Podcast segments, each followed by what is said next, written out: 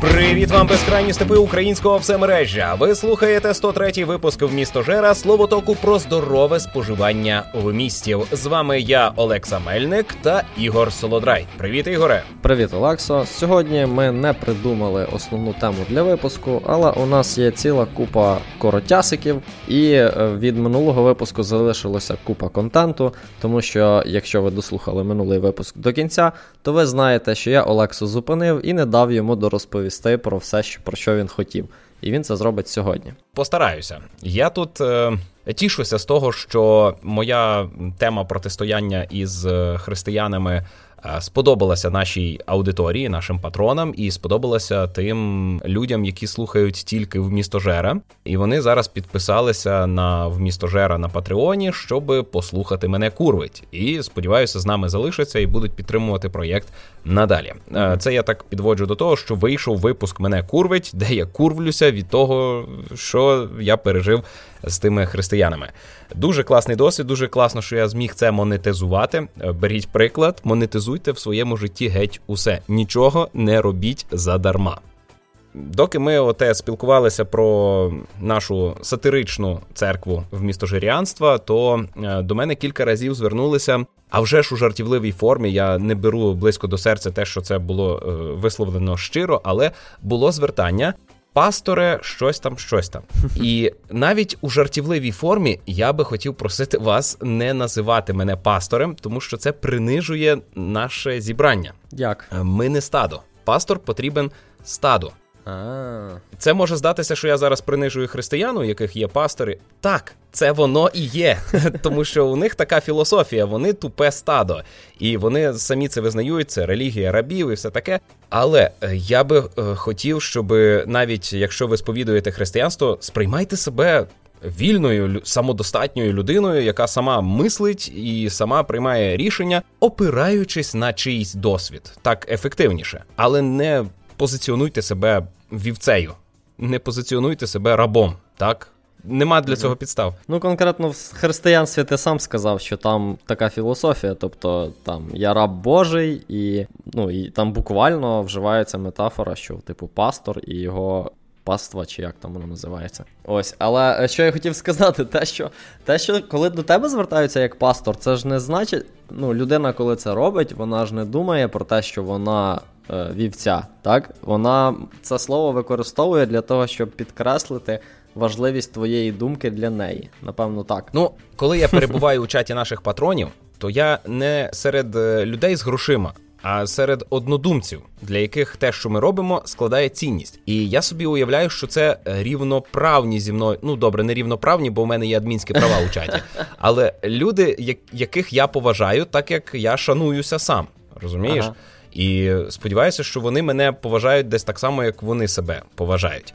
Я не думаю, що ми вище за них, і що до нас повинно бути якесь особливе ставлення. Я з ними там тусуюся для того, аби отримати від них досвід їхній досвід, аби ми з ними поспілкувалися, і е, на основі цього спілкування вибудували нову поліпшену методу споживання в місті. От для чого все це відбувається. Ну і ще зрозуміти, чи те все, що ми розповідаємо, дійсно комусь корисне і потрібне, і чи не робимо ми щось не так, тому що без зворотнього зв'язку ми про це не дізнаємося просто. Так, вони вони там і критикують, і поправляють, і ловлять нас на якихось фактичних помилках. Mm-hmm. І Це все корисно. Ну, ми не паства. Ми не. Хоча, можливо, десь я колись так казав.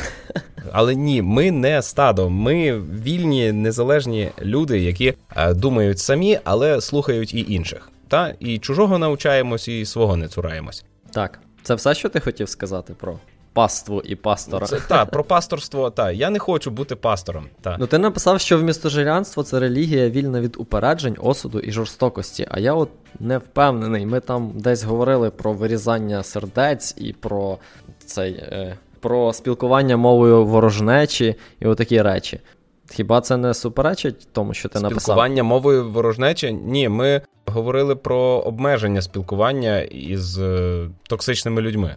Таке я пригадую. Так. Але в цьому немає насильства чи жорстокості. Ага, окей. Ну тобто, ти як?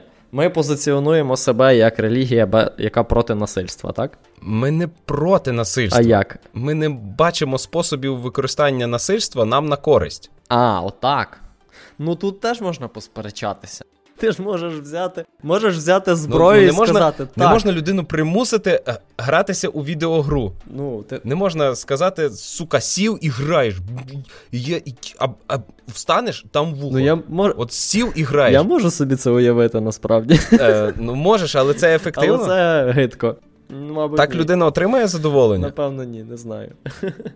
Ну, добре, я добре. я от іноді дружину спонукаю, йди пограй, тобі сподобається, ось така класна гра, а вона не йде. Ну я ж не можу її змусити. uh А потім вона відкриває для себе гру, вона вважає, що це суто її рішення. Я тут ні при чому, що я оці всі роки не нав'язував їй це. Вона тішиться, uh так. А я потерпів, бо я дуже багато зусиль у це вклав. Давай далі. Давай. Але одна річ, яку я хочу сказати, нам з тобою треба буде попрацювати і е, скласти або там якісь заповіді в містожера, або там якийсь маніфест в містожера. Бо ми... А це хай роблять апостоли бо в містожері. Поки що це все висить в повітрі. Ти ти пам'ятаєш, щоб Ісус ходив і і щось писав? Він не писав, він, він розказував. Ходив, розказував, а, а за ним записували. Окей, ясно. Я бачу цей. Асоціації нормальні в тебе, добре.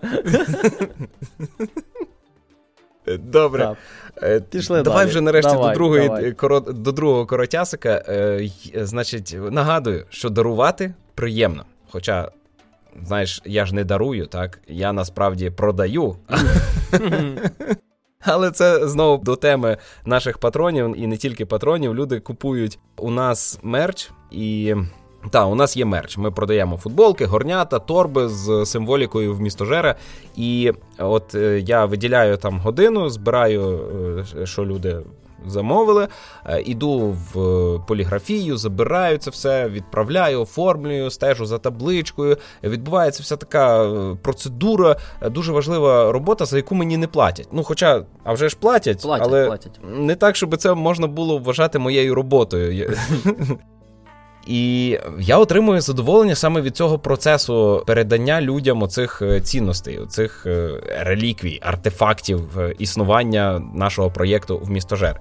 Також я спостерігаю задоволення від такого дарування, коли беру участь у PSU Box, і я туди вкладаю більше речей, ніж звідти беру. Я навіть не ну, не завжди стежу, кому дісталось те, що я передав.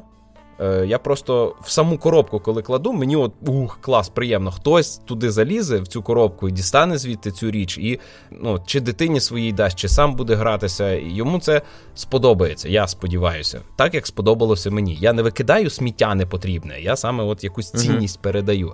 Зараз там у друга народилася дитина, і ми зібра... зібрали. Ну, хотіли сьогодні відправити, відправимо, напевно, завтра. Там у нас лишилося від нашої дитини ванночка. Е, манежик, е, ну, різні такі речі. Їх продати це треба витратити стільки часу, що за той же час я зароблю в 10 більше грошей, Воно ніж виручу з продажу цих речей. Так. Воно не варте займатися цим перепродажем. А комусь подарувати і ці речі, які не зносилися, вони ну їх важко вбити, важко знищити, бо вони не так сильно нищаться при використанні. А купувати нові це ну для екології недобре, тому що це пере переспоживання чи що. Ну та, та. Ось, а можна одні й ті самі речі передавати від покоління в покоління. Це, по-моєму, непогана практика. І я отримую задоволення від цього дарування. Так само я дуже люблю ходити на дні народження, не тому, що там можна наїстися. Я зазвичай недовго сиджу і їм, а тому, що можна. Подумати, який подарунок принести, принести цей подарунок, вручити і сподіватися, що от сьогодні я влучу. От переможенька. Людина розпаковує і така, не так, як е, Бенедикт Камбербеч у тому відео, а щиро тішиться. Або от реально талановито грає своє щире здивування і втіху.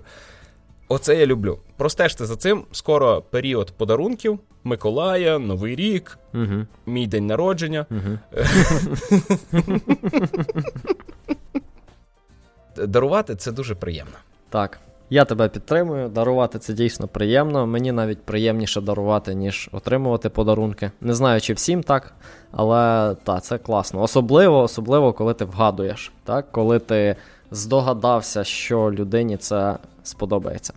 І ще хотів сказати, що мій братик уже тішився і показував мені, що він пив ранкову каву із кружки, на якій написано вмісто жер. Ось, і це було mm прикольно. так. А здалося б, щоб ці люди якось постили, щоб ми у себе поширили. Це ж додаткова реклама, народ.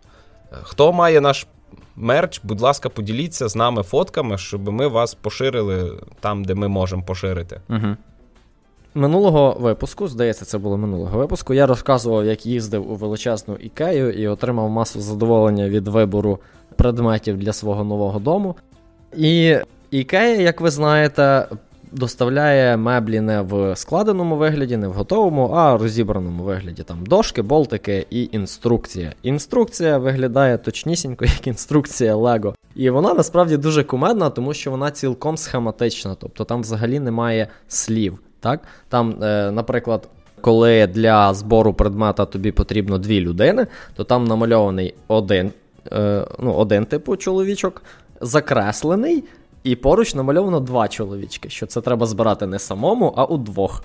І от е, в такому стилі ці інструкції зроблені, хто ніколи нічого, е, ну, хто ніколи не мав досвіду е, збору таких предметів з ікеї, я дуже рекомендую, якщо у вас е, вдома є потреба там в якійсь дрібниці, там не знаю, стілець, стільчик, тумбочка. Спробуйте ікею і спробуйте оцей досвід е, збору меблів самостійно. Це реально дуже весело. Е, єдине, що коли їх вже дуже багато, то можна задовбатися, тому що це забирає багато часу, просто банально. Але сам процес він абсолютно такий самий, як коли вам було 8 років і ви складали там кораблик піратський із лего кубиків. Е, відчуття абсолютно ті самі. Ти бачиш, як з маленьких елементів, або не з не дуже маленьких, з багатьох елементів складається щось цілісне, і е, в даному випадку воно ще й має непогану таку практичну цінність, так? тому що ти складаєш не іграшку, а стіл, чи стілець, чи ліжко, чи ну, предмет, яким ти будеш користуватися кожного дня. Ось. І це дуже круто, я дуже це раджу. Олексо, ти щось хочеш про це прокоментувати? Ну, я люблю конструктори. Дуже сьогодні навіть бачив рекламу такого конструктора, де ти збираєш модель е, приміщення, тільки то не Лего, а воно з з дерева, з пластику, з угу. лампочок, і воно реально як модель. Тільки воно робиться по інструкції швиденько і класно. Uh-huh, Ось, uh-huh. а я зараз е, хочу собі зібрати колекцію Слубан. Я шук... чекаю на слушну нагоду, на на якийсь момент досягнення, щоб я себе винагородив е, колекцією Слубан про космос. А Слубан це назва конструктора, я просто не знаю цього. Це торгова марка. Торгова марка, китайська, здається. Клон Лего, тільки у них своя серія, вони не копіюють е, готові е, набори Лего, як це роблять е, такі торгові марки, як Леле або Гего, чи чи інакші такі. Mm-hmm. Це Слубан і є ще Сінбао. Китайський теж у Сінбао, до речі, є набори української військової техніки. Той, що зараз на озброєнні саме української, саме української з українською символікою, українські моделі. Ну, у них серія військової техніки світу. І там є кілька одиниць української військової техніки. Вона виглядає дуже могутньо. Uh-huh. Теж колись собі куплю. Правда, не знаю, де класти. У мене не настільки велика квартира, щоб всі ці набори скласти, але, мабуть, буду збирати і кудись віддавати. Uh-huh.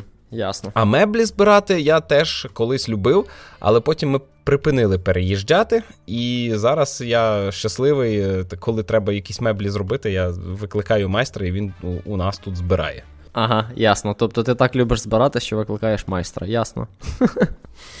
Окей. До речі, про ці інструкції одна єдина річ, яка мене трошки вкурвила. Ну, як вкурвила? Там е, інколи пише, що для збору тобі потрібні такі-то інструменти. Ну і там намальовано там молоток, ну викрутка майже завжди потрібна, але ці речі зазвичай є. А от одна з речей, яку ми купили, комод для типу для одягу, там для того, щоб його зібрати, тобі потрібно потрібне сверло. Тобто тобі потрібно потрібен інструмент, щоб зробити дірку в дереві. Ну а в мене ж цього тут нема, і я такий, от курва, доведеться ще й сверло купувати баксів за 100. Отаке. Сверло, баксів за 100, воно за дамантію. Хіба що хіба що цей, ну, може на Аліекспрес замовляти, але тут я був в магазині у такому господарському типу епіцентру, і тут автоматичний автоматична викрутка, типу як пістолет, знаєш, ну, яка крутиться, як це правильно називається. Mm-hmm. Щось 150 доларів. Я коли побачив, я. я аж... поверт у нас його називають. Так, я аж е, цей прифігів трошки. 400 доларів? 150, 150. Не... А, Але це все ну, одно 150 багато. доларів це нормальна ціна. Нормально. А ні, це багато. Я в Україні купляв подібний там гривень за 700 чи щось таке. От, тому... То не подібний, ну... то такий, що швиденько згорає. Так а мені скільки треба, Олексо? Я ж не збираюсь тут. А ну на один раз, то так, то я згідний. Добре. Така річ. Буває неочікувано. От. Така підсумок, я не вловив е, основну тезу. А, зверніть увагу, що можна поскладати такий конструктор, як е, меблі з Ікеа. Е, ну так, так, про це я вже сказав. Так, Це mm-hmm. дуже класний досвід, і я його рекомендую. Ще одна річ, про яку я хотів розказати: в Ванкувер, так, місто, в яке я переїхав, воно дуже вело friendly, чи як це сказати. тобто воно дуже придатне для велосипедної їзди. Тут все місто об, обтягнуте велодоріжками. Є навіть, я бачив, вулиці, по яких можна їздити тільки на велосипедах. Так? На автомобілях не можна, пішки ходити не можна, а на велосипедах можна. Ось. І це круто. Е, особливо зважаючи на те, що місто гарне, тут е, багато парків, тут гарні краєвиди, тому що видно з деяких місць видно гори, з деяких місць видно море. Тобто їздити на велику це ще й певна насолода, очевидно. Ось, але я не настільки готовий. я люблю взагалі велосипедну їзду, так? Особливо коли я був в школі і там на перших курсах універу я багато часу проводив на велику. Ось, але в Києві у мене це цю любов відбило, тому що в Києві на велику їздити складно. Ну, якщо говорити про пересування по місту з точки А в точку Б, тому що Київ для велосипедної їзди непридатний. Там в основному дороги з активним рухом, плюс водії в Україні не дуже чемні, і тому їхати по правилах по дорозі на велосипеді це просто небезпечно. А велодоріжок дуже мало, буквально декілька місць в Києві, де вони є. Ось, а їхати по тротуару це, по-перше, порушення правил, а по-друге, ти ще й заважаєш пішоходам, якщо це ну, людна вулиця. Тому в Києві я навіть купив собі велосипед, але я на ньому не їздив якраз через це. Кілька разів спробував, і це був не дуже приємний досвід. Ну і крім того, Київ дуже великий, так, і там великі відстані. Наприклад, щоб дістатися там з лівого берега в центр, на велику це забере в тебе годину. Ось, Ванкувер зовсім не такий. Він, по-перше, менший, по-друге, як я вже згадував, об, обмотаний велодоріжками. І тут на велику їздити зручно. І штука, яку я спробував, тут е, є велошерінг система. Теж не знаю, як це правильно українізувати. Ну, велопрокат. Ну, хай буде велопрокат. Ну це ну це не зовсім прокат, тому що прокат це ти заходиш до хлопців, у яких купа велосипедів, даєш їм гроші, вони тобі дають велосипед, а через деякий час ти їм його вертаєш. Оце, що я розумію, під прокатом. А тут а що? шерінг це е, по місту розставлено купа станцій, на яких стоять велосипеди. Ти купуєш підписку на сервіс який обслуговує ці велосипеди. Ну, це велопрокат з самообслуговуванням. Ну, такий стиль надання послуги називається шерінг. Я не знаю, як це. Ну, я розумію, так, що по суті це той самий прокат, так, тому що ти береш в оренду пристрій, так, по суті, чи прилад. Але от саме спосіб його споживання виходить, відрізняє його, і тому його називають по-іншому. Але те, як його називають, це не так важливо. Важливо, як це працює. Ти купив підписку, підходиш до цієї станції з купою велосипедів. На велосипеді є типу циферблат, ти вводиш номер свого користувача там і пін-код, який ти створив, коли ти реєструвався на сервісі. Береш велосипед, їдеш куди тобі треба, і залишаєш його на станції. І це зручно тим, що тобі не треба думати про те, де залишити велосипед, де його зберігати. Там, е, ну, якщо про свій говорити, я, наприклад, дізнався, от у моєму будинку, куди я переїхав, по правилах не можна велосипед тримати вдома і їздити з ним у ліфті. А для велосипедів на парковці є спеціальне місце, де ти повинен їх зберігати. А коштує воно 10 доларів на місяць. Тобто виходить, що якщо купувати велосипед, тебе є ще додаткові витрати на його зберігання. Так? А якщо ти користуєшся велошерінгом, то це не потрібно. Так у тебе абонемент на користування е, будь-яким велосипедом у цьому сервісі. Отут е, є нюанс, тому що велосипеди повністю однакові. Ну там є, звісно, битіші є новіші, так, по них видно. Але по суті вони однакові і причому не дуже, як сказати. Ну, вони е, достатні для того, щоб там на ньому проїхати з 20 хвилин там, куди тобі потрібно, так? Але це не той велосипед, на якому ти би там 2 години катався по місту, знаєш? Угу. Вони ну, звичайні, так, стандартні, я не знаю, як це ще назвати. Але от я спробував, і це прикольна штука, тому що це просто тобі дещо покращує пересування по місту, і плюс, якщо ти любиш їздити на велику, це ще й приємний такий бонус. так? Тобто тобі треба там з точки А в точку Б, оскільки цих станцій дуже багато, ти дивишся собі на карті, яка найближча до тебе і найближча до точки, куди тобі потрібно. Між станціями проїжджаєш на велосипеді, там прискорюєш собі пересування там в два чи в три рази, чи навіть більше і швидко добираєшся, куди тобі потрібно. І це круто. Ось єдине, що мене трохи вкурвало, що там система оплати якась така дивна. Типу, якщо ти хочеш взяти пропуск на добу, так протягом доби на велику ти можеш. Ну, ти можеш брати їх багато разів, скільки скільки хочеш. І це коштує щось 12 доларів, здається. А наступний рівень, так, підписки, це за 25 доларів пропуск на місяць. І виходить дуже непропорційно дорого брати на день. І я не розумію, чому. Це якось дивно для мене. Мені здається, було б логічніше просто платити за час, яким ти користуєшся велосипедом. Ось, але зроблено так. І в принципі це недорого, так? Тому що е, велосипед такий плюс-мінус нормальний коштує десь. Ну, 300 баксів. Ну, десь 300, 400. так, може і більше. А 25 доларів на місяць, це навіть якщо цілий рік користуватися, це виходить. Ну, треба цілий рік користуватись, так, щоб це вартувало цілого велосипеда.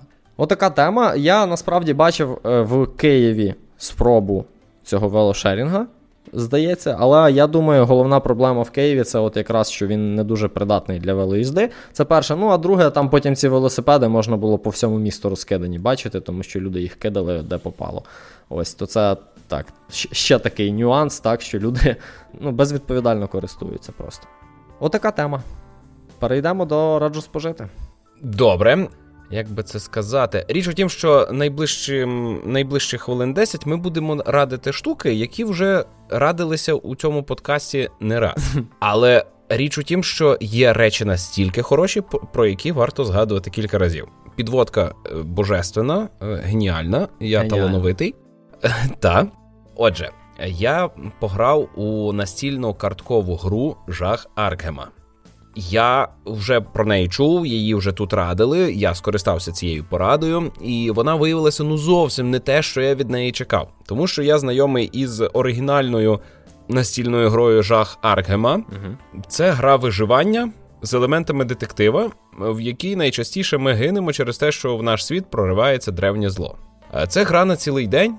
Це це не та, про яку я зараз розповідаю, а та, з якою я був до цього знайомий. Так. Гра на цілий день, зранку розкладаємося, ввечері розходимося і, як правило, нічого не досягли. Приїхала до мене жах Аргема карткова. Е, я думав, що це просто спрощена версія тієї. Так. Виявилось, що ні. Це по суті повість в коробці, і ця повість подається через картки. Це дуже сюжетно орієнтована гра. В ній, от, от з базової коробки, є три пригоди. У кожної пригоди є три варіанти розвитку подій. І як це працює, І... я не дуже розумію. Ну, тобто, е, геймплей як відбувається? На столі є локації. Ти входиш в локацію, змінюються певні параметри ігрового, ну, змінюються ігрові обставини, погіршується становище, але з'являється можливість е, збирати ресурси. А також е, там є справи. Тобі треба виконати певні умови, щоб цю справу виконати. І і тоді ти можеш просуватися далі або до наступної справи, або закінчити цю пригоду, бо ти маєш тільки одну справу на цю пригоду. Також є загрози. Протягом гри у тебе е, зростає морок, здається. Угу. Коли морок досягає певного визначеного рівня, е, загроза перевертається і приходять монстри або з'являється мисливець. Тобто ти весь час відчуваєш, що тобі в потилицю дихає якесь потойбічне зло. Ну це схоже на оригінальну гру і на жах Елдріча теж. Так, оце е, відчуття. І на Лавкрафта, ну, і на Лавкрафта, яким так. надихалися. Тут в картках багато описів, і знизу написано, що Говард Філіпс Лавкрафт. Тобто, там прямо цитати взяті з книг, угу. і звідки взяті. Дуже приємно. І деякі описи я впізнаю. Це ну це сильно. І тут є історія Абсолютно нормальна детективна історія в дусі Лавкрафта. В ній є персонажі, є події, вони ретельно прописані у книзі е, сюжетної кампанії. Я не знаю, чи можна якось розширити е, тими картами, які в мене є е, проходження. Хотілося б, щоб так було можливо. Бо я бачу, як би я прописав сценарій. Можливо, в інтернеті є заготовлені сценарії, які розказують, як розставити карти, і в певні моменти зачитуємо якісь підводки сюжетні. Це, Це було би логічно. З поганого. Я купляв цю гру, і там на початку пише, що вона розрахована на одну-чотирьох людей. Я такий подивився, тисяча гривень, навіть не повна тисяча гривень, бо це 927 гривень я заплатив за саму гру і за два планшети. Так. Тобто для кожного гравця такий зручний планшет, зроблений з фанери, ну він гарно випалений лазером, ну красиво. Але коли коробка приїхала, з'ясувалося, що набір карт із цієї коробки розрахований на двох максимум гравців. А, тобто там просто бракує карт, так? Так, е, тобі треба зібрати колоду для твого персонажа із 30 карт. А там загальний набір карт е, розрахований на те, що ти збираєш дві колоди максимум, і можеш їх поліпшити за рахунок крутіших карт. Ти е, протягом під час кожної пригоди заробляєш очки досвіду і можеш потім вкласти очки досвіду в поліпшення своєї колоди. Це ефективно, це зразу відчувається. Почекай, а а там є бустер-паки, типу? Оскільки це ні, ти складаєш ні. колоду. Купіть ще одну коробку. А, ну добре. Якщо хочете грати в трьох чи в чотирьох, то купіть ще одну коробку. Мені в магазині сказали, що можна змухлювати і зібрати колоду відразу потужну, третю, угу. для персонажа, який е, використовує інший тип карт. У нас є лишилися в колоді карти, які не може використовувати жоден з е, наших персонажів зараз. Угу. Але там тих карт недостатньо, щоб зібрати повноцінну колоду для третього персонажа за правилами цього набору. Ясно. І я розумію, в принципі, за 2000 гривень купити набір на чотирьох людей, ну по 500 гривень з людини, і це ми можемо зібратися на три сесії настільні. А чому тільки три? А, тому що вже сюжет вичерпаний. Ну, так? бо сюжетна кампанія uh розрахована на три пригоди. uh І це три абсолютно різні пригоди з різним геймплеєм, з різними завданнями. От ми зараз пройшли дві, і це реально круто, це реально класно. І мене тішить, що я е, можу швидко спожити цей контент. От перед цим ми грали у Pathfinder, і це зайняло в нас кілька місяців. uh Хоча ми вклали, ну не знаю, 3 чи 4 тисячі гривень у повний набір усіх. Ну там карт прямо в, кілька разів більше. Там кілька сотень карт. uh Бо то йде е, базовий набір і 6 доповнень. Одне в комплекті базового набору, і ще 5 ми докуповуємо. І це багато.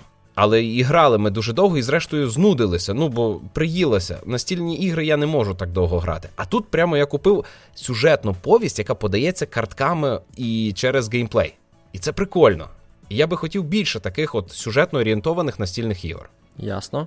Спробуй Gloomhaven. Ні, ну ти казав 300 годин, це мені не підходить. Мені, от так як зараз я заплатив тисячу гривень за три пригоди, і я пройду спочатку з другом, а потім е, пройду з дружиною. Ми зберемо інші колоди інших персонажів. Я отримаю новий досвід від цієї ж гри, можливо, інші події розгорнуться. А ще, о, до речі, е, в цій коробці е, три книжки правил. Типу, для кожної пригоди окремо? Ні, ні, ні. Там є загальна книга правил, в якій розписані правила, що, як і за чим. Далі йде книга сюжетної кампанії, в якій розказано, що треба підготувати для такої-то пригоди. Є сюжетні підводочки. Ну, прямо ну, книга кампанії сюжетної. uh А третя книга, вона найбільша це довідник. Там в, в алфавітному порядку статті по темі цієї гри. Ну, термін такий-то, і пояснення, що це що це значить, uh або як це працює. І ця система мені найбільше подобається. Спершу ми не в'їхали, а потім до нас дійшло, що ти дивишся правила, в правилах розписано що до чого, але розписано так, наче ти розумієш, що яке слово означає. А коли ти не розумієш, що яке слово означає, ти береш довідник, в ньому е, за абеткою знаходиш потрібне тобі слово, знаходиш пояснення, ага, і граєш. До речі, а час на в'їжджання в правила великий, тому що в жаху Аркама, я пам'ятаю, це забирало багато часу. Ба- дуже багато. Ця гра значно простіша для початку. От ми в першу е, перша ігрова партія в нас розтягнулась на дві сесії. Угу. Перший день ми розпакували коробку, е, погортали правила. Десь півгодини, можливо, ми гортали правила, читали. Через півгодини ми вже розклали перший набір карт для першої партії і почали грати. Але це було так, що ми по 15-20 хвилин робили хід, тому що ми ну, кожен момент, кожен етап ходу ми з'ясовували в довіднику. було перевіряти. Так. Ось і зараз угу. сьогодні ми зіграли другу партію. Ми зрозуміли, що ми програли цю партію ще на початку.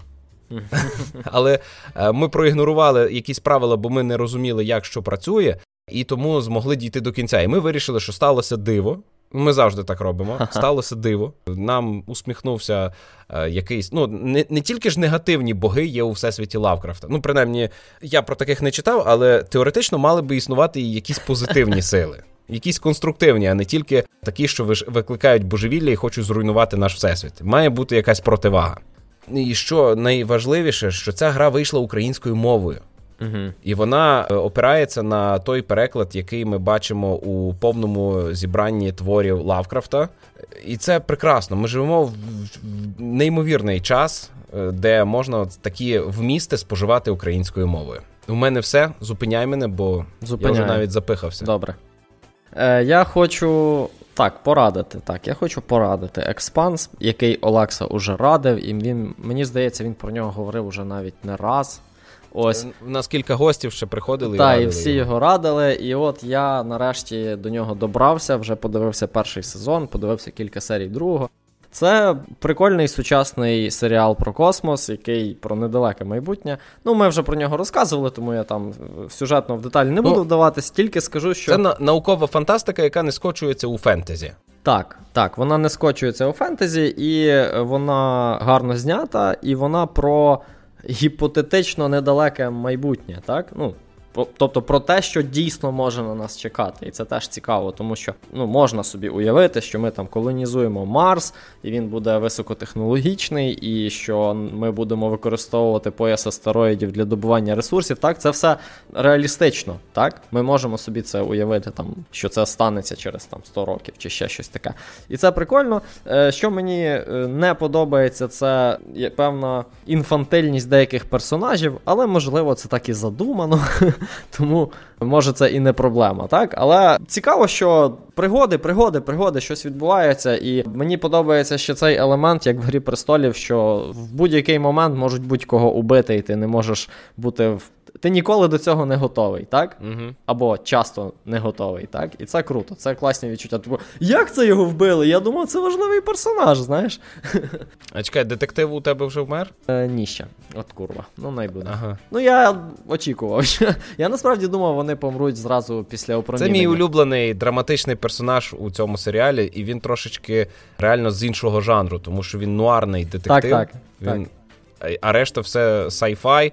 І тут він такий геть не вписується, і ти весь час розумієш, що він настільки не вписується, що щось його мусить звідси усунути. Так, так, я це помітив, так. Ну, загалом класний серіал. Якщо ви на нього ще не звертали увагу, то зверніть. Він вартий вашої уваги, принаймні декілька перших серій, подивіться. Угу. Добре, Олексо. Що там в тебе далі? Е, дивись, я прочитав багато коміксів. Так. Е, всі раджу. Найбільше мене вразив комікс, ну бо він найбільш нові вмісти мені пропонує. Е, це Фафгрд і Сірий Мишолов. Обкладинка для нього намальована, здається, міньолою. Це той, що художник Гелбоя. Угу. я такий почав читати і думаю: ух, круто! Це фентезі, але воно таке Яке? овіяне в атмосфері пригодницьких фільмів часів старого Синбада мореплавця. Може, ти бачив колись Ого, фільми ти загнув. 50-х років, чи чи, чи які ну вони Фільми чи геть старі, там стоп. Фільми, фільми. Там стоп-моушен, анімація монстрів, там оці актори такі дивні з, з дуже патлатими зачісками. Ні, Також я... це мені нагадало Індіану Джонса, але Е, ну, це це чисте фентезі. Нагадало мені Конана Варвара, нагадало Вілоу uh-huh. такий фільм. Е, от Оце фентезі, розумієш? Не знаю, як описати його, ну оце е, фентезі старої школи. Думаю, ну оце крута стилізація. Потім я відкриваю і бачу, що комікс в 70-х писався. Ясно. І я я, я тоді все зрозумів. А потім, коли я з'ясував, що це старий художній твір, я до нього ще пильніше придивився, і виявляється, що майже 50 років назад нормальні речі писалися. У коміксовій царині. Uh-huh. Вони багато в чому дивні, вони оперують нам незрозумілими змістами, але загалом це дуже цікава річ. А так то Фавгард і Сірий Мишолов це історія про фентезі світ, умовне пізнє середньовіччя, майже Ну, там не епоха відродження, бо в них е, світ занепадає. Не постапокаліптично, а просто якось ну, декаданс. uh Ось. Там є різні сили чарівні, там є прокляття, але це історія про двох дружбанів, які якось бухнули разом, прийшли затусити зі своїми дівками. З дівками сталася біда, а хлопці ще більше здружилися, і вони майстерно фехтують, і одне одного підтримують, і одне з одним сваряться. Ну, така історія класних взаємин двох чоловіків яка не містить е, гомосексуального підтексту, ну взагалі сексуального підтексту. Два чоловіки просто дружать. Рідкість в наш час, я згідний. За цим було цікаво спостерігати. Дуже красиві е, краєвиди, красиве місце, але все таке середньо похмуре. Тобто самі герої, вони. Бадьорі, веселі, з позитивом ставляться до того, що з ними відбувається, але сам світ лиховісний, похмурий, загрозливий і багато в чому незрозумілий. Але це широко прописаний світ. В ньому є багато країн, є своя географія, це не минуле, це реально інший світ. Е, я би хотів вам порадити. Угу. І це українською ти читав, правильно? А вже ж, угу. а вже ж українською він вийшов. Далі я прочитав е, комікс, який я вже колись читав у піратці Ай-яй-яй. Dragon Age Маговбивці чи Епоха дракона Маговбивці не пам'ятаю, як він називається. Теж українською мовою він вийшов. Я нарешті заплатив е, правовласникам е, в оригіналі видавець Dark Horse. Це по всесвіту гри Dragon Age, очевидно. По всесвіту гри Dragon Age і мені, але Dragon Age Inquisition, найновішої частини серії. Е, мені, як прихильнику цієї гри, не скажу, що фанат, але прихильник. Угу. Я я пройшов із задоволенням цю гру, але вдруге пройти вже не зміг. Хоча досі хочеться чомусь. Це історія, події якої розгортаються паралельно із сюжетом е, Dragon Age Inquisition. Вона розповідає про двох друзів, що дивно, чоловіка і жінку, які вже дуже давно разом виживають. Вони найманці виконують е, завдання за гроші. Е, як правило, це або щось украсти, або когось убити, і вони не трахаються. Угу. Ну, Вони трахаються, але не між собою. Угу. І для цього немає ніякого раціонального пояснення. І ну теж дуже незвично. Я бачу, Олексо, тебе дуже непокоїть, коли в художніх творах чоловік і жінка мають хороші стосунки і не трахаються. Як так можна? Ну, в мене таких не, нема. Ага. Ну тобто, навіть якщо я спілкуюся з жінкою, то я все одно розглядаю її як е, об'єкт сексуального бажання. Ага. Я не вмію, я не розумію, як може бути інакше, і як е, люди можуть бути вмотивовані не сексом. І коли я бачу художній твір, в якому сексу нема, мається на увазі не статевого акту зображеного, а саме е, бесіди, сексуальних натяків, флірту, коли немає сексуально вмотивованих людей, угу. то я не вірю в правдивість цього світу. Це ага, казка. ясно. Я зрозумів твою претензію. Я насправді згоден. Так, це дивно. Але тут, але в Dragon Age сексу дуже багато. Це я знаю, я пам'ятаю це з ігор. З найпершої частини е, там прямо там і гомосексуалізм, різні трансгендери, і це ніколи не було проблемою. Але це це й ніколи не виглядало як толерування як це, от, наприклад, робить компанія Bethesda, у них це якось виглядає нікчемно. А тут реально представники сексуальних меншин, які викликають повагу. Вони сильні персонажі. Е, тут, зокрема, я пам'ятаю, був е, гей Мах, у якого реально проблеми, бо в його суспільстві геїв не приймають, і він вигнаний із родини, батько його не приймає. Ти займався його проблемами, допомагав йому. Е, ти міг з ним мати стосунки, міг не мати. Там є гей Буйвол, я вже забув е, такий. Раса, представник раси рогатої, ага. він здоровенний, і він теж, але, по-моєму, він не гей, він просто такий широких поглядів. Ага. І там у нього є є сцена, де він, незалежно від твоїх поглядів, буде пробувати з тобою щось робити. Е, ну, але, ну... Я грав тільки в Origins, я її навіть не пройшов, але навіть там, я пам'ятаю, була непогана система розвитку стосунків з персонажем. Так? І кожен із них мав якусь е, свою поведінку, так, і ти міг розвивати стосунки практично з будь-ким. Так, так. І саме це тобі давало це відчуття і, і поваги стосунки... і так далі. Я, наприклад, е, мав стосунки з Алістером у першій частині. Я грав обидва рази, як я проходжу проходив Dragon Age е, Origins, я грав за жінку, mm-hmm. робив копію своєї дружини. Я грав стосунки з Алістером, і вони були протягнуті у мене протягом всієї гри. І я через те, що в мене є стосунки з ним, я не будував стосунки з іншими персонажами, бо мені це здавалося якось не, неправильно. Угу. От і і дуже переймався потім тим, чим ця історія закінчилася, і як це розвивалося. Так от. Dragon Age маговбивці це історія про двох друзів, чоловіка і жінку, найманців, які приходять до інквізиції. Вони вступають до лав інквізиції і допомагають інквізиції. І на фоні глобальних подій, які розгортаються у Dragon Age Inquisition, де ми рятуємо світ, ці ці двоє роблять можливим цей порятунок. Вони роблять свій внесок у цей порятунок. І це класна історія, яка має вичерпний фінал. Навіть якщо ви не знайомі з серією ігор Dragon Age, то ця книжка може бути непоганою точкою входу тому що вона е, самодостатня. А це велика книжка, так? Це скільки там? Більше сотні сторінок? Це, Здається, томик. Е, так, це це майже 200 сторінок, ага. але це томик із е, шести, здається, історій. Ну, з шести випусків. Всі вони про цих двох, так? Так, так. Угу. Це послідовна історія нас, з наскрізним сюжетом, яка okay. має початок, нормальну експозицію, розвиток і логічний фінал. Але такий, що буде Том 2, і там ми почитаємо більше. Ясно. Що ти там ще читав? Ем, я втомився вже балакати. Е, я ще читав Кредо Асасина.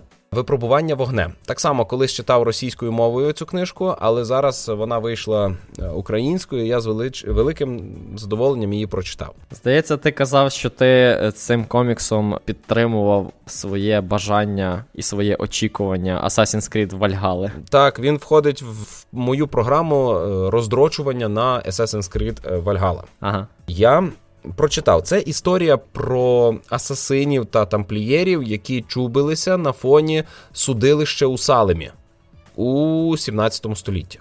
Угу. Є такий жахливий злочин проти людства, який американське суспільство досі засуджує. Там е, було е, виправдано всіх жертв цього судилища. Тобто люди влаштували розправу над місцевими мешканцями абсолютно з меркантильних міркувань. Вони або мстилися за якісь образи, або відбирали майно, але все це зводилось до того, що ця жінка відьма. Угу. З таких е, звинувачень було страчено 20 з лишнім людей. І фразеологізм полювання на відьом це якраз про це. Походить саме звідти, так. з Салема. Так. Це ж жахлива річ, і я хочу нагадати, що люди, які вчинили е, цей злочин, вони такі самі, як і ми, як я, Ігор, і ви, наші слухачі. Ці поривання є в кожному з нас. Це наша природа. І ми всі повинні докладати зусиль для того, аби не дати е, волю виходу назовні полюванню на відьом чи новому формуванню нацизму чи комунізму, чи іншим формам людоненависництва. Ми не можемо собі цього дозволяти. Я люблю християн. Я не поділяю їхні деякі речі, але я їх люблю. Я люблю всіх людей. Ось, і і вам раджу так робити. Нам треба об'єднуватись, ну не дробитись і не ненавидіти. Пастор Олекса правильно каже. Дякую, дякую, отче Ігорю. Отже, випробування вогнем це в тому числі і про це книжка. Вона е, чудово ну, як і всі сюжети Assassin's Creed серії вона змальовує історичне середовище, і в нього вписує фантастичний сюжет про протистояння асасинів та тамплієрів, а також про те, що це симуляція, до якої із нашого часу потрапляють за допомогою високих технологій сучасні асасини та тамплієри. Mm. І тут є теж цей сучасний сюжет там своя драма, своє оце переслідування. Нас знайомлять з новою дівчиною, яка думала, що вона бере участь у дослідженнях, а насправді її втягнули в асасинів. У нас є історія про асасина в Америці 17 століття, про тамплієрів, про це судилище. І в кінці є хороша така довідка про цей суд. Я недавно читав оповідання Лавкрафта, і в них Лавкрафт сам в нього волосся дибки від того, що відбувалося у Салемі, і він часто повертається до Салема і розказує, що там були е, якісь темні окультисти, які влаштували це. Бо і іншого пояснення, чому люди скотилися в, цю ненависть, нема. Угу. Ось я раджу почитати випробування вогнем, тому що це і е, приємний дотик до нашої історії яка розгорталась на на цій планеті, і е, непоганий е, фантастичний сюжет. Теж історія самостійна, вам не конче бути знайомим із серією Assassin's Creed, але Якщо захочете більше, то є на всіх платформах актуальних пограти велетенська множина цих е, Assassin's Creed. Ось, давай твоє розказуй. Класно. Дякую, Олексу, за поради. Ти читаєш багато коміксів, а я тепер думаю, я ж їх всі і не куплю так просто тепер, хіба англійською. Але нічого, та, це круто. На Dark Horse можна підписатися і в цифрі читати їхні комікси. Я хочу порадити нове відео на моєму улюбленому каналі Падона, який називається Падон Живий. Відео насправді дуже таке звичайне, можна сказати. так. Падон розповідає про свій досвід е, життя у Львові і винаймання квартири у Львові, так, і які з цим є проблеми, які там є нюанси. І Мені це відео сподобалось. Ну, по-перше, Падон добре знімає відео, за що я йому дякую, мені приємно таке дивитися. І е, на перший погляд може здатися, така що, тобі треба знати, скільки, як там жити у Львові.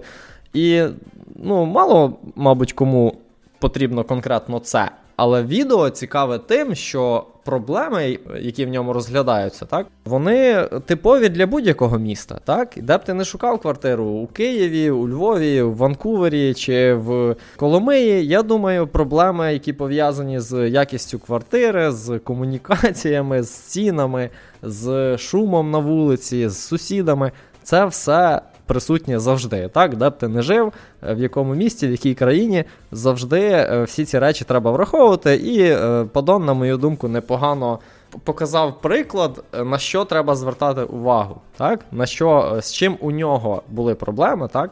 Тому що, можливо. Люди, як кожен звертає увагу на щось своє, так і з деякими проблемами він не стикався. А Падон ну, розповів про те, з чим зіткнувся він, так, і на основі цього досвіду можна покращити свою систему вибору житла, якщо ви таке е, робите. Ну, я думаю, більшість наших слухачів. Хоча насправді це цікаво, я не знаю. Але мені здається, що більшість людей знімають хати, а не живуть у своїй. Як думаєш, Олексо? Ну, залежить від віку. В певний момент все ж таки люди приходять до того, щоб придбати або взяти в кредит. Ну так, так, є житло. таке. Е, ну, навіть це. Тобто, купити житло це ще більш відповідально, ніж зняти. Тому що ці всі проблеми, е, які пов'язані з цим житлом, якщо ти його купиш, вони з тобою назавжди, і тобі треба буде їх вирішувати. Коротше, я дуже рекомендую. Мені цей. Е, мені взагалі канал Падон Живий чомусь найбільше подобається. Може, тому що я просто старший, і мені е, всі е, стріми і знаєш, жартики вже не такі веселі мені, знаєш. Ось, А угу. от е, саме такі е, відео типу відеоблогерства мені дуже подобаються, там, де Падон просто розповідає про якісь речі, які йому е, цікаві, так, або які з ним відбувалися. Це насправді найбільше мені цікаво. Е, рекомендую канал Падон Живий і останнє відео про житло у Львові. А я згадав е, те, що нам треба було, напевно, в коротясиках описати. Mm? Тут в Україні запустили попереднє замовлення PlayStation 5. Уже. Е, Уже Вже відбулося це. Продають цифрову версію за 13 тисяч 499 гривень, і версію для дисків за 16 тисяч 799. Угу. Тобто підняли трохи ціну мало бути дешевше, але це не місцеві, а саме з волі Sony відбулося. Ну і на цьому фоні е, відбувається бурління говен. Народ там одні розказують, що. Треба бути тупим, щоб купляти на старті, бо ага. всю, вся партія зіпсута. Ну, таке, дуже багато емоцій, дуже багато гвалту. Е, Я купив уже PlayStation 5, заплатив і заплатив з патреонських. І це дуже приємно. Е, я би хотів подякувати нашим патронам за те, що вони зробили це можливим. На черзі, я так зрозумів, ти зараз PlayStation 5 купляти не будеш. Прямо вже ні. Я хочу купувати PlayStation 5 відразу з телеком. А телек я, мабуть, буду довго вибирати. Угу, угу.